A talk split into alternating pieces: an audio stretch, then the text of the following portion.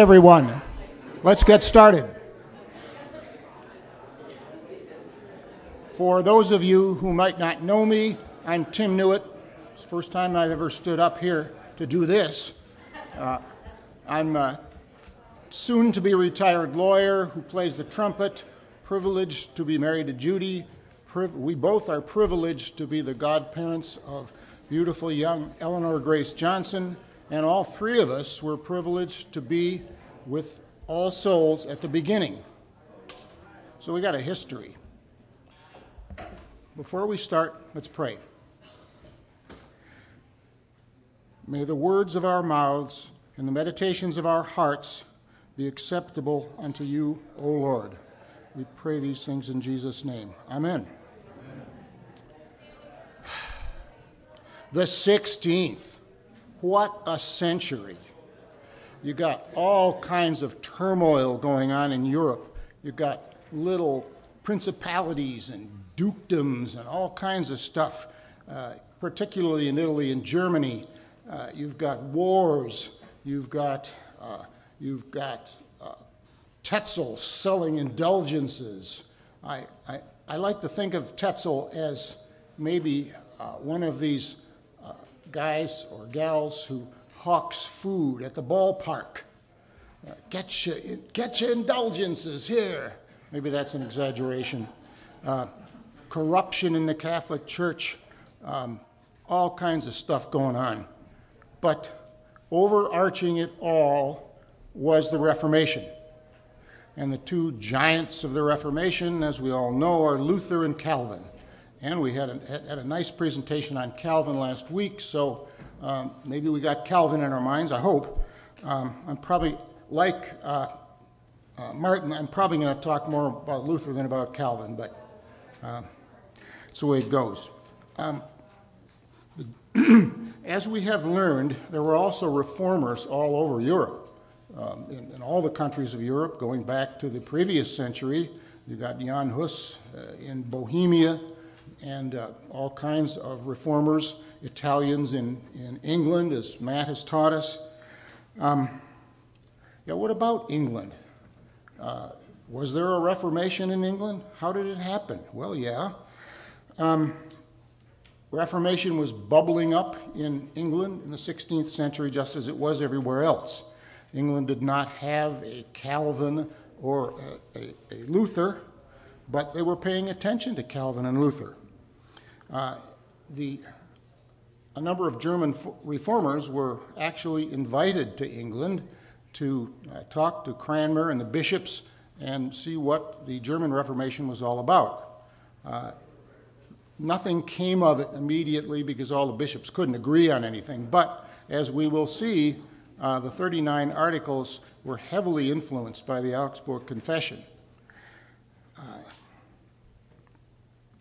The two main actors were obviously King Henry VIII, and Thomas Cranmer, his Archbishop of Canterbury. Uh, and the whole, you know, sometimes uh, people who poo poo the uh, English Reformation say, well, it was all about uh, King Henry and his desire to have a male heir and divorcing and, and cutting off people's heads and stuff.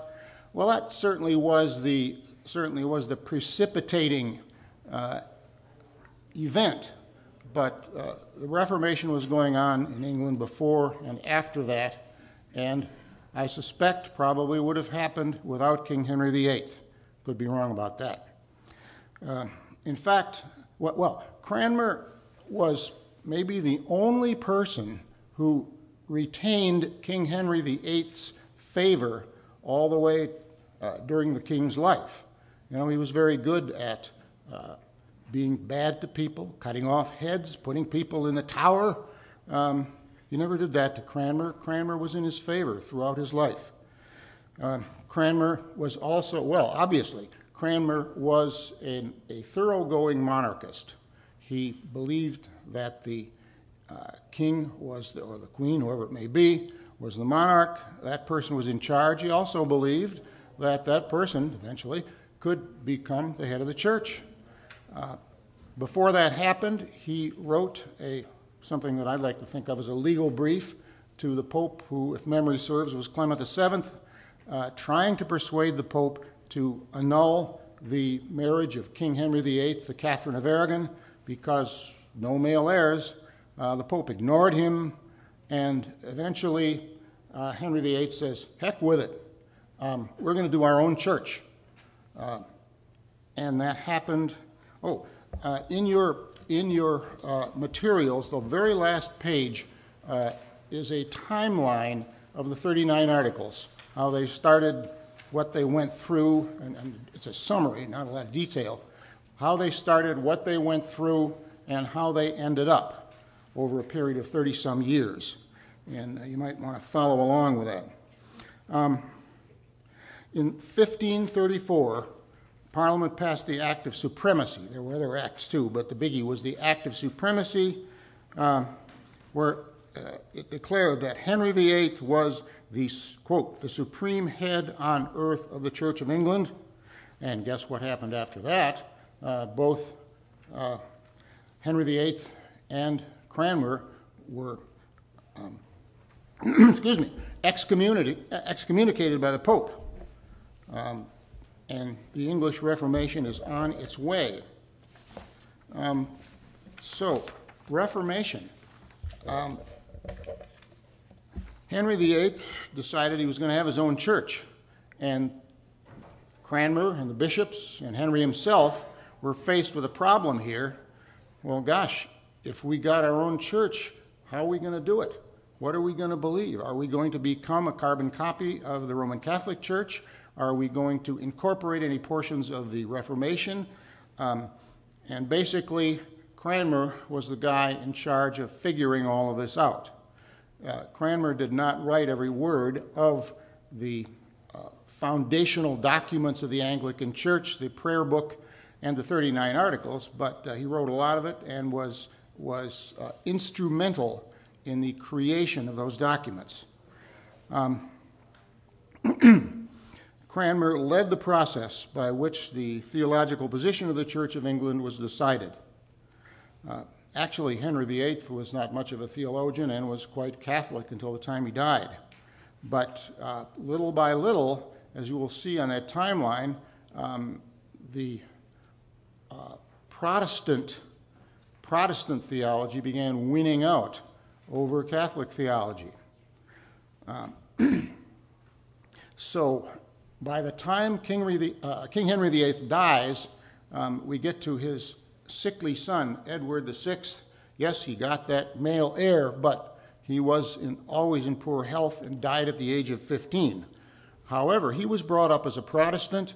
The regents that ruled, in, uh, that ruled while he was in his minority uh, were Protestants, and it, it looked like uh, the, the, Anglican Church was going to become a Protestant church, uh, more or less. But King Edward VI dies, consumption, I forget what he died of, at age 15. And guess who comes after? Bloody Mary. Uh, Mary I, the oldest daughter of King Henry VIII, uh, becomes queen, becomes monarch, and she is a devout Catholic. And she does everything she can during her short reign to stamp out Protestantism. Um, including uh, burning Thomas Cranmer at the stake, along with his right man hand, uh, Nicholas Ridley, the Bishop of England, uh, Bishop of London. Um, good story about Cranmer and his burning at the stake. Uh, everybody knows that Thomas Cran- after Mary took the throne, Thomas Cranmer uh, actually recanted his Protestant theology a couple of times, apparently. Um, he was incarcerated and condemned to be burned at the stake.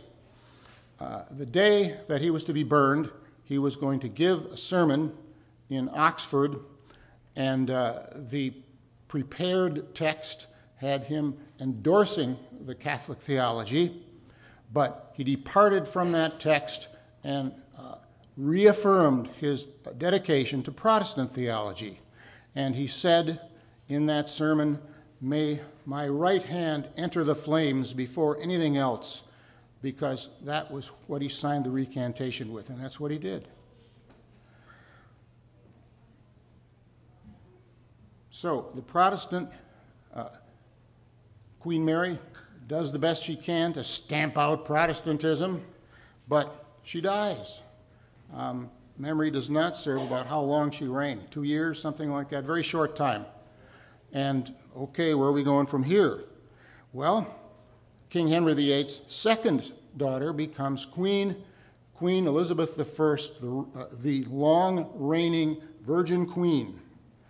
Uh, and she wants to establish a Protestant Church of England, but she wants to cast as wide a net as possible. She wants to bring as many people into that church as possible. Uh, today, we would say she was inclusive. Uh, and she, she, uh, she did her best to be inclusive. Um, a little more detail about the development of the 39 articles. Obviously, as I said, Cranmer was primarily responsible for the 39 articles in the prayer book, had a lot of help from various bishops um, and deacons and other people. Uh, we need to remember that the 39 articles are not a complete statement of faith. As a matter of fact, they start right out by incorporating, as we lawyers like to say, the um, Nicene Creed and the Apostles' Creed. Those are statements of faith. The main purpose of the 39 Articles was to figure out and to put down on paper exactly where, where the Church of England um, diverged from the Catholic Church. Uh, and that's what it does, and a little more. Um, what eventually became the 39 Articles went through many drafts uh, from about 1533 to 1570. Um, and you've got the timeline there. The first draft consisted of 10 articles, were quite Protestant. Hmm.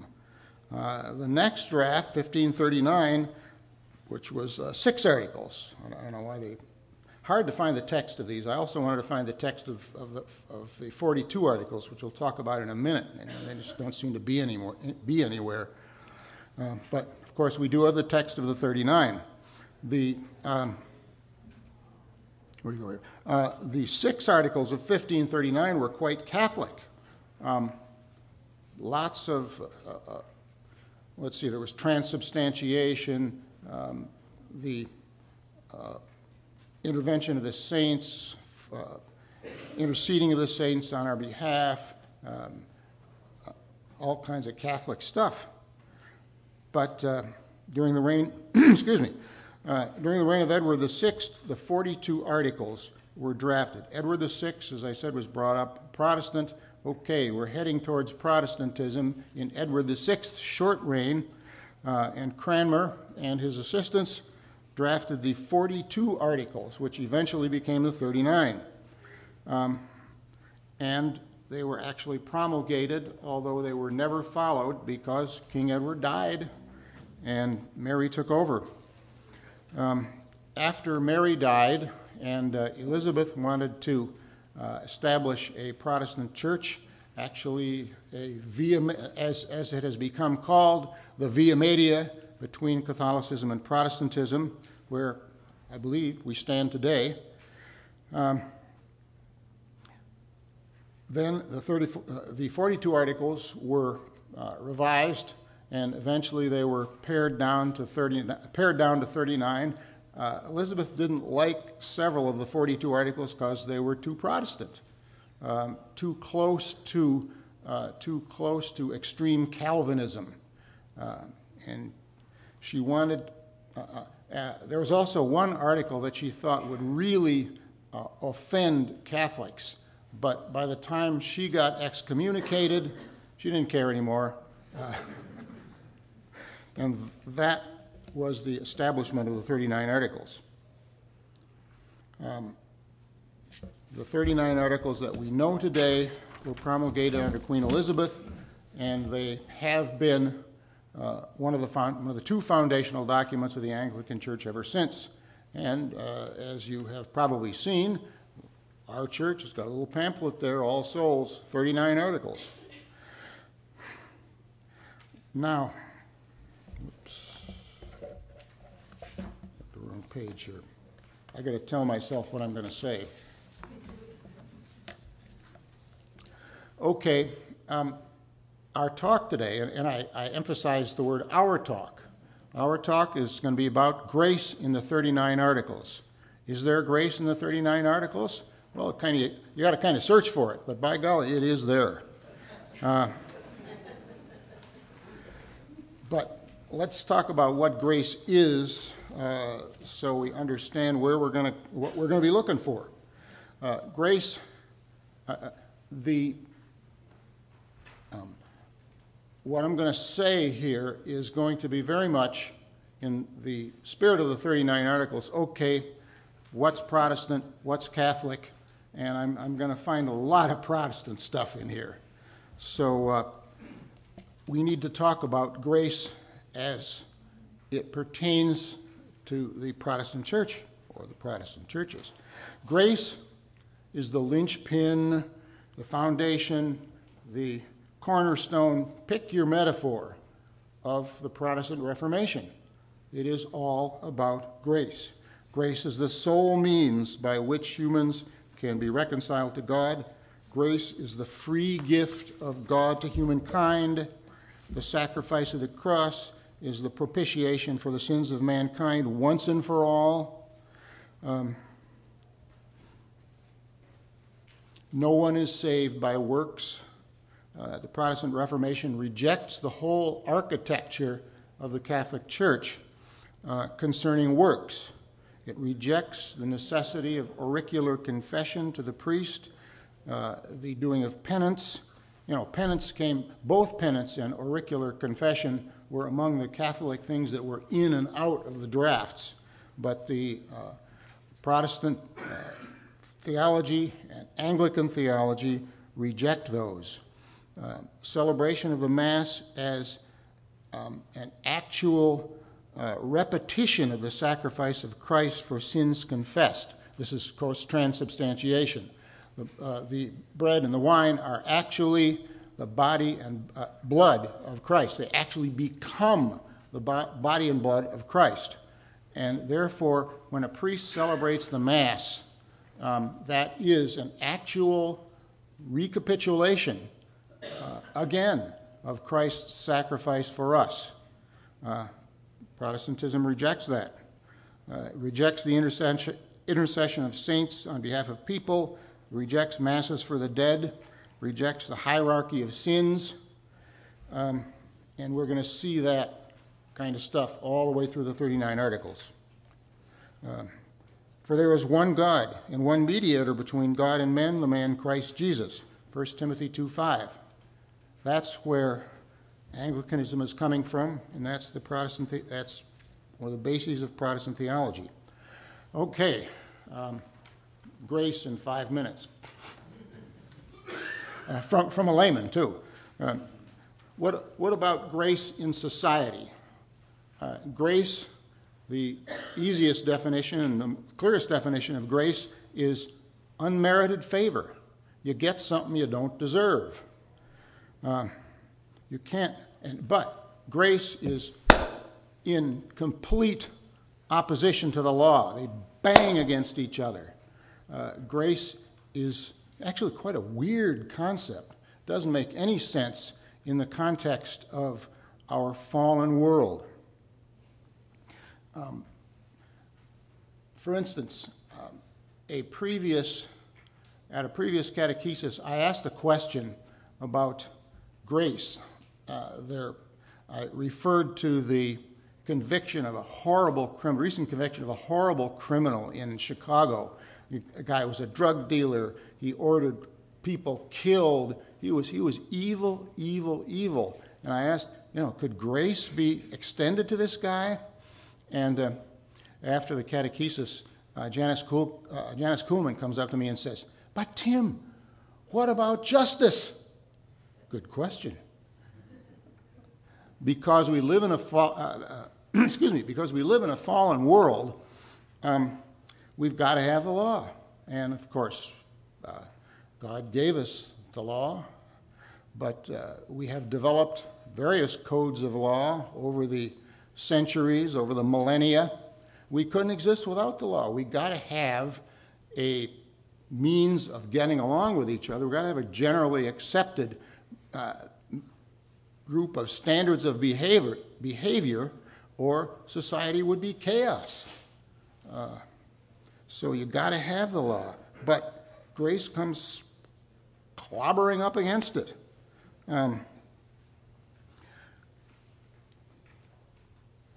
back to the idea of justice. You know, children understand that. Those of us who are parents, and there are a lot of parents here, uh, have certainly heard their children say, But, Daddy, that's not fair. Um, you know, you do the crime, you do the time. You got it. You, uh, there, there, there has to be a consequence for improper behavior. Or, you know, if always we said, oh, no, no, just don't do it again, um, we, we wouldn't do very well. But um, the extension of grace, the extension of unmerited favor can have a, good result. Uh, the book that uh, is the basis for this whole series of cateches- catechesis. I don't know what's the plural of catechesis. Uh, this whole series is um, grace. Oh shucks, I'm, blocking on the name now. Grace in. Pardon? Yes.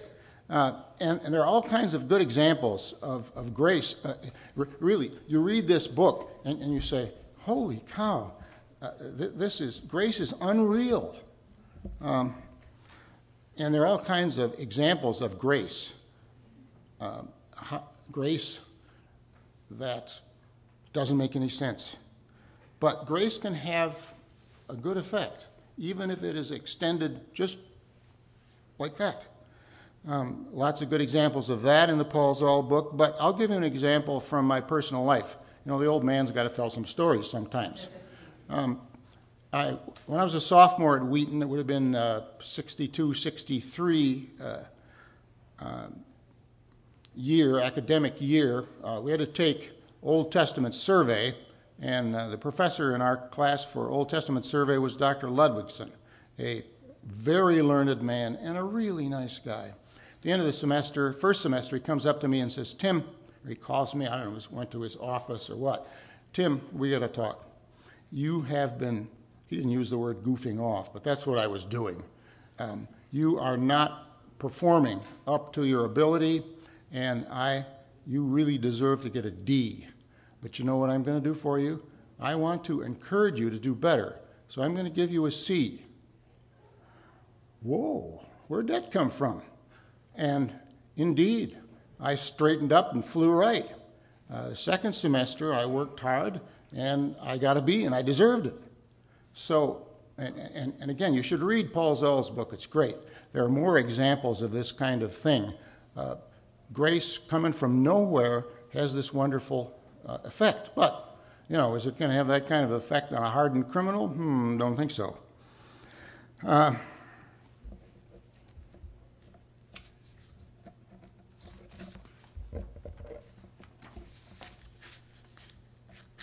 another example of grace uh, that is hard to believe. Uh, you all remember, I'm sure, the uh, not even the latest shooting of people in their church, the, the shooting of people in the uh, Baptist church in Charleston, South Carolina. People having a Bible study on a weekday night. Dylann Roof comes in and joins the Bible study and, and starts shooting eventually. Um, and some of the survivors of that catastrophe actually forgave Dylann Roof. Uh, the law didn't forgive him, it sentenced him to death. Um, what, what a contrast. Um, I don't know that I could do that, and there were other survivors of that catastrophe that wouldn't do it. But uh, these people are Christians, and they knew about the grace of God.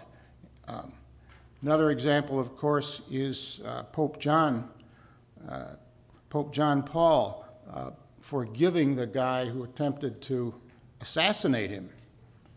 Um, that kind of stuff happens, and that's a pretty amazing example to us. Well, the grace of God. What about the grace? We've been talking about uh, grace in human context. What about the grace of God?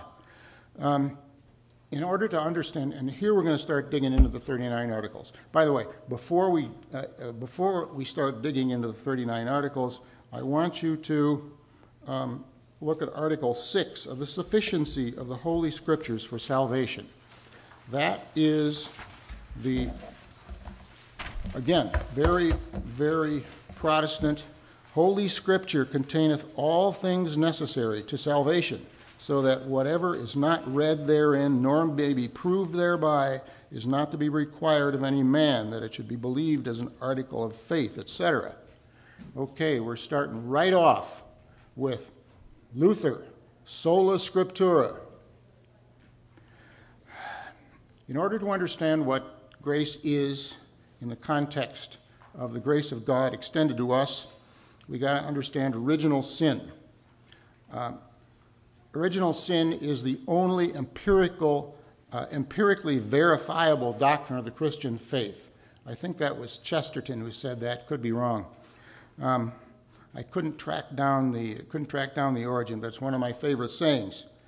Um, original sin is treated in Article 9 of the 36, uh, 39 articles. Let's take a look. Um, of original or birth sin. Original sin standeth not in the following of Adam, as the Pelagians do vainly talk. Like, okay, original sin is just, you know, we can decide whether or not we're going to follow Adam or not. Hmm. Uh, as we'll see, impossible.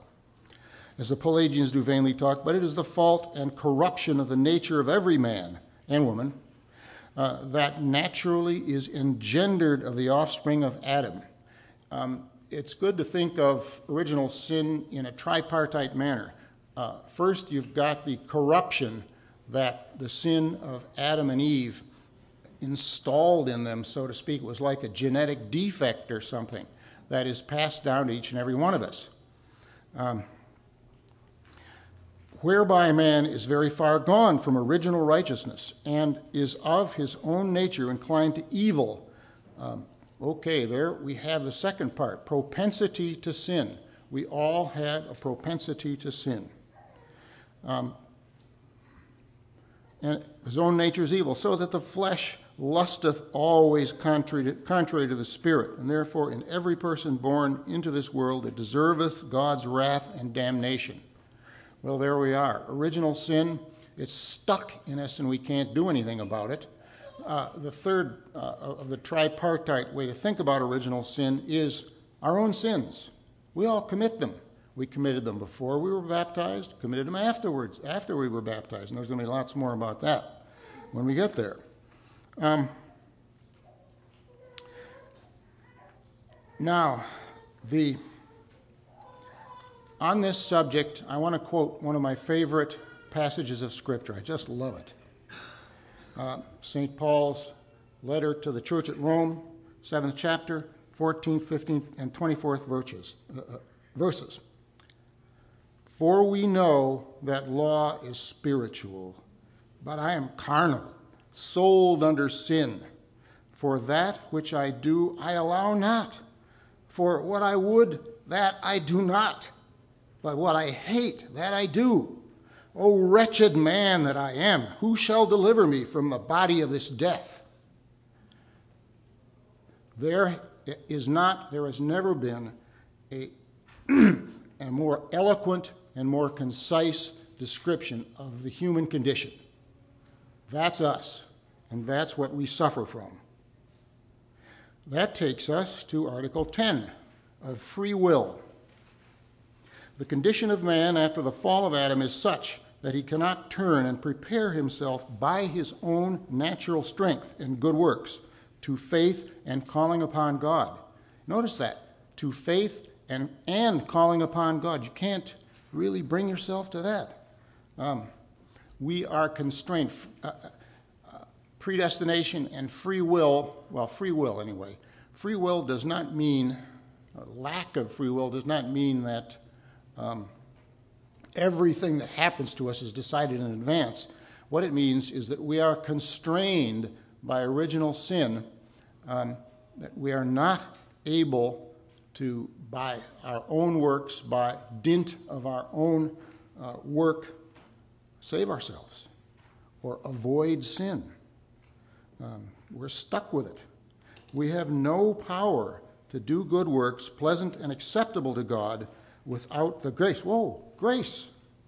Without the grace of God, uh, God by Christ preventing us. That would, would mean enabling us. Enabling us that we may have a good will and working with us when we have that goodwill. Love those last sentences. And working with us when we have goodwill. Um, as you probably know, uh, particularly from, uh, from last week, thank you, Deacon Mary, um, Calvin, Christ is in us when we are baptized and regenerated. Um, we may have a good will.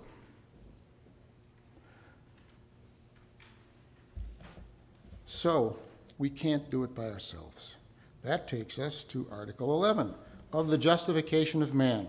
We are accounted righteous before God only for the merit of our Lord and Savior Jesus Christ, by faith and not for our own works or deservings.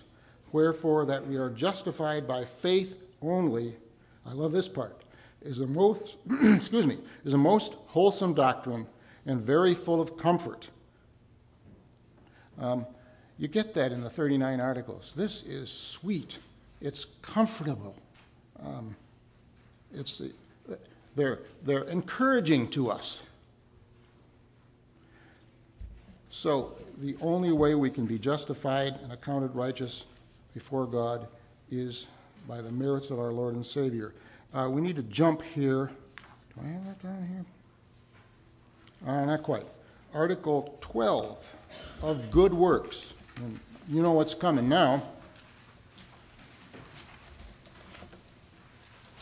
Albeit that good works, which are the fruits of faith, the fruits of faith, and follow after justification, cannot put away our sins and endure the severity of God's judgment, yet they are pleasing and acceptable to God in Christ and do spring out necessarily of a true and lively faith uh, insomuch that by them a lively faith may be evidently known as a tree discerned by the fruit. Whoa, scripture, you can see it right there. Um, good works come after, they don't come before. They come after we are saved, after we are justified, after we are baptized, and Christ possesses us. Of works before justification, I won't go into that too deeply. That says good works before justification are not looked upon with favor by God. Um, you know, it goes that far. There's the, a, a huge, uh, huge gulf between good works performed before justification and good works performed after justification as a result of that justification. Uh, supererogation, that's, that, I won't go into that, but that's uh, even more a rejection of a Catholic doctrine. You got to do special good works to get more favor. Um, let's see, are we?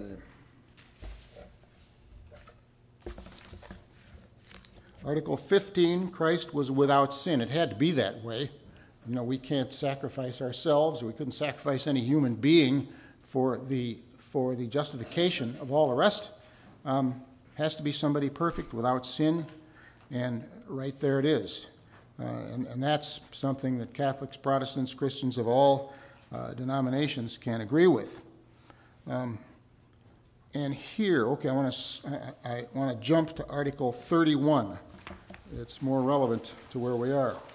Uh, 30, uh, 21. Oh, no, that's not right. 31.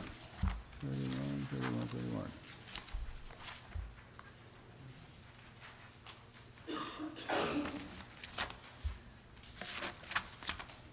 Oh, here we go. Of the one oblation of Christ finished upon the cross.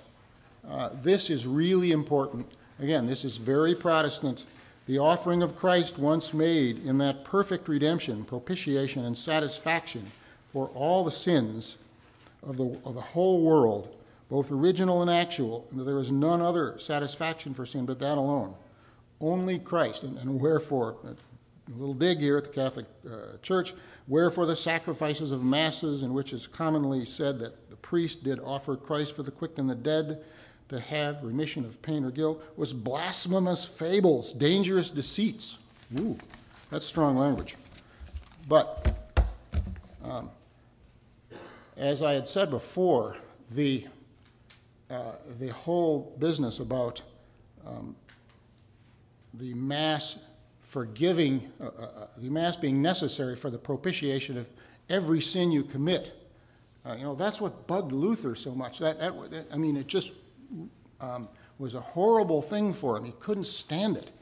Um, and obviously, uh, the result of Luther's uh, difficulty with that uh, resulted in his theology, the Protestant, great deal of the Protestant Reformation, and a lot of the 39 Articles. So, I won't say a lot about Article uh, 20, uh, about Article 17, going backwards, predestination, except that it is sweet and pleasant.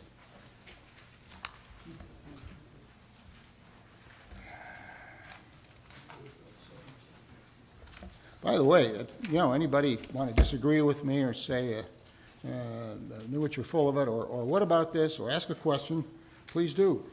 You know, this is a, this is a, a conversation. Um,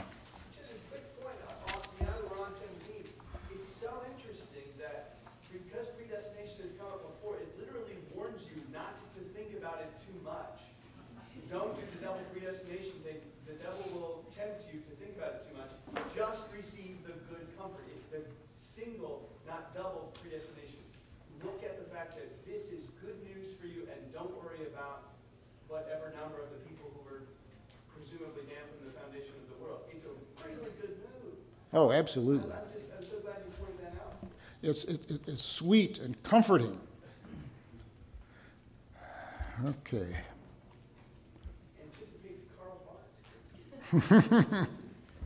um, yeah, a little side note. Um, Cardinal Newman tried to Cardinal Newman tried to reconcile uh, Catholic theology with uh, Anglican theology. Uh, and he did so in, tract number 90. Uh, they were writing tracts back in those days, the, the Anglo Catholics. And uh, I tried to read it. it. Is really thick. I didn't have time to, finish it. But actually, um, he failed. He became a Catholic. You can't do it. So, predestination. Obtaining Article 18. Let me get these all mixed up now.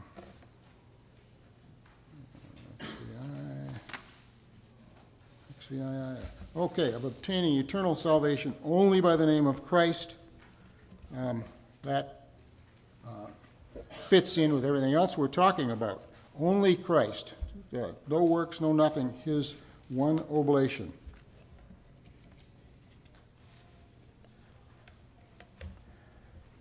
Here is a reaffirmation of the grace of God. Uh, it is only in the name of Christ and his sacrifice, once and for all, that our sins are forgiven and we are born again. And that's, that's right there in the 39 Articles. As Luther concluded, we don't have to worry about whether we will be forgiven. We don't have to, every time we commit a sin, go through the whole process of auricular confession, uh, penance, Mass. Um, once and for all. Don't, don't worry, be happy.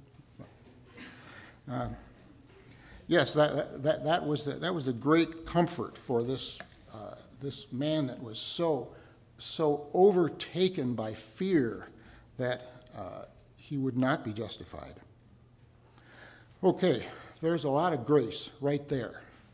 Um, but uh, let's finish up with some more grace uh, grace in the sacraments. Obviously, grace is what the sacraments are all about. They are means of grace. Um, only two sacraments uh, bat- baptism and the Lord's Supper. Uh, and obviously, those were the only ones that were, that were promulgated by Christ himself.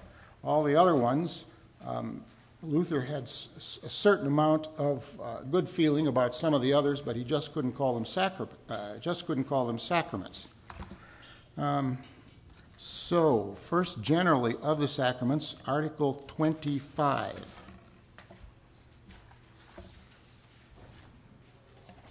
Sacraments ordained of Christ be not only badges or tokens of Christian men's and women's profession, but rather they be certain sure witnesses and effectual signs of grace and God's goodwill towards us, by the which he doth work invisibly, that's important, work invisibly in us, and doth not only quicken, but also strengthen and confirm our faith in him.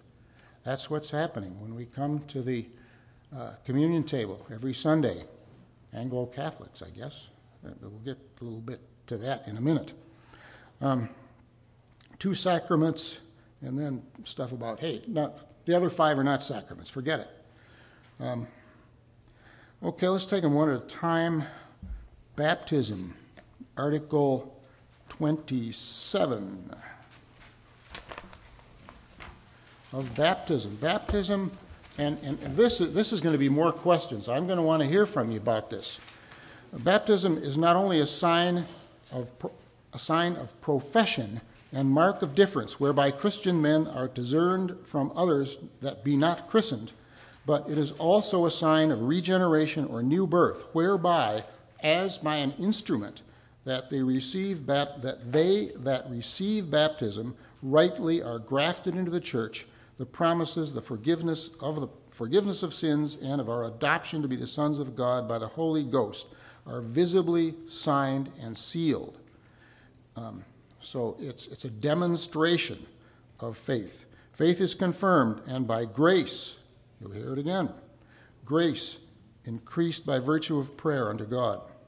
And now the kicker the baptism of young children is in any wise to be retained in the church as most agreeable with the institution of Christ. Um, okay, more personal stuff, sorry. Um, I was brought up, uh, first 10 years of my life, Calvary Baptist Church, South Bend, Indiana. The next 11 years or so, the, the, the Baptist side of College Church. College Church, uh, I don't know what they do now, but back in the day, there were Baptists and Presbyterians. You could be sprinkled, you could be dunked. I was dunked. Um, and when it came time for Bishop Montgomery to confirm me in the Episcopal Church, he didn't have a problem with that. I, I was very pleased.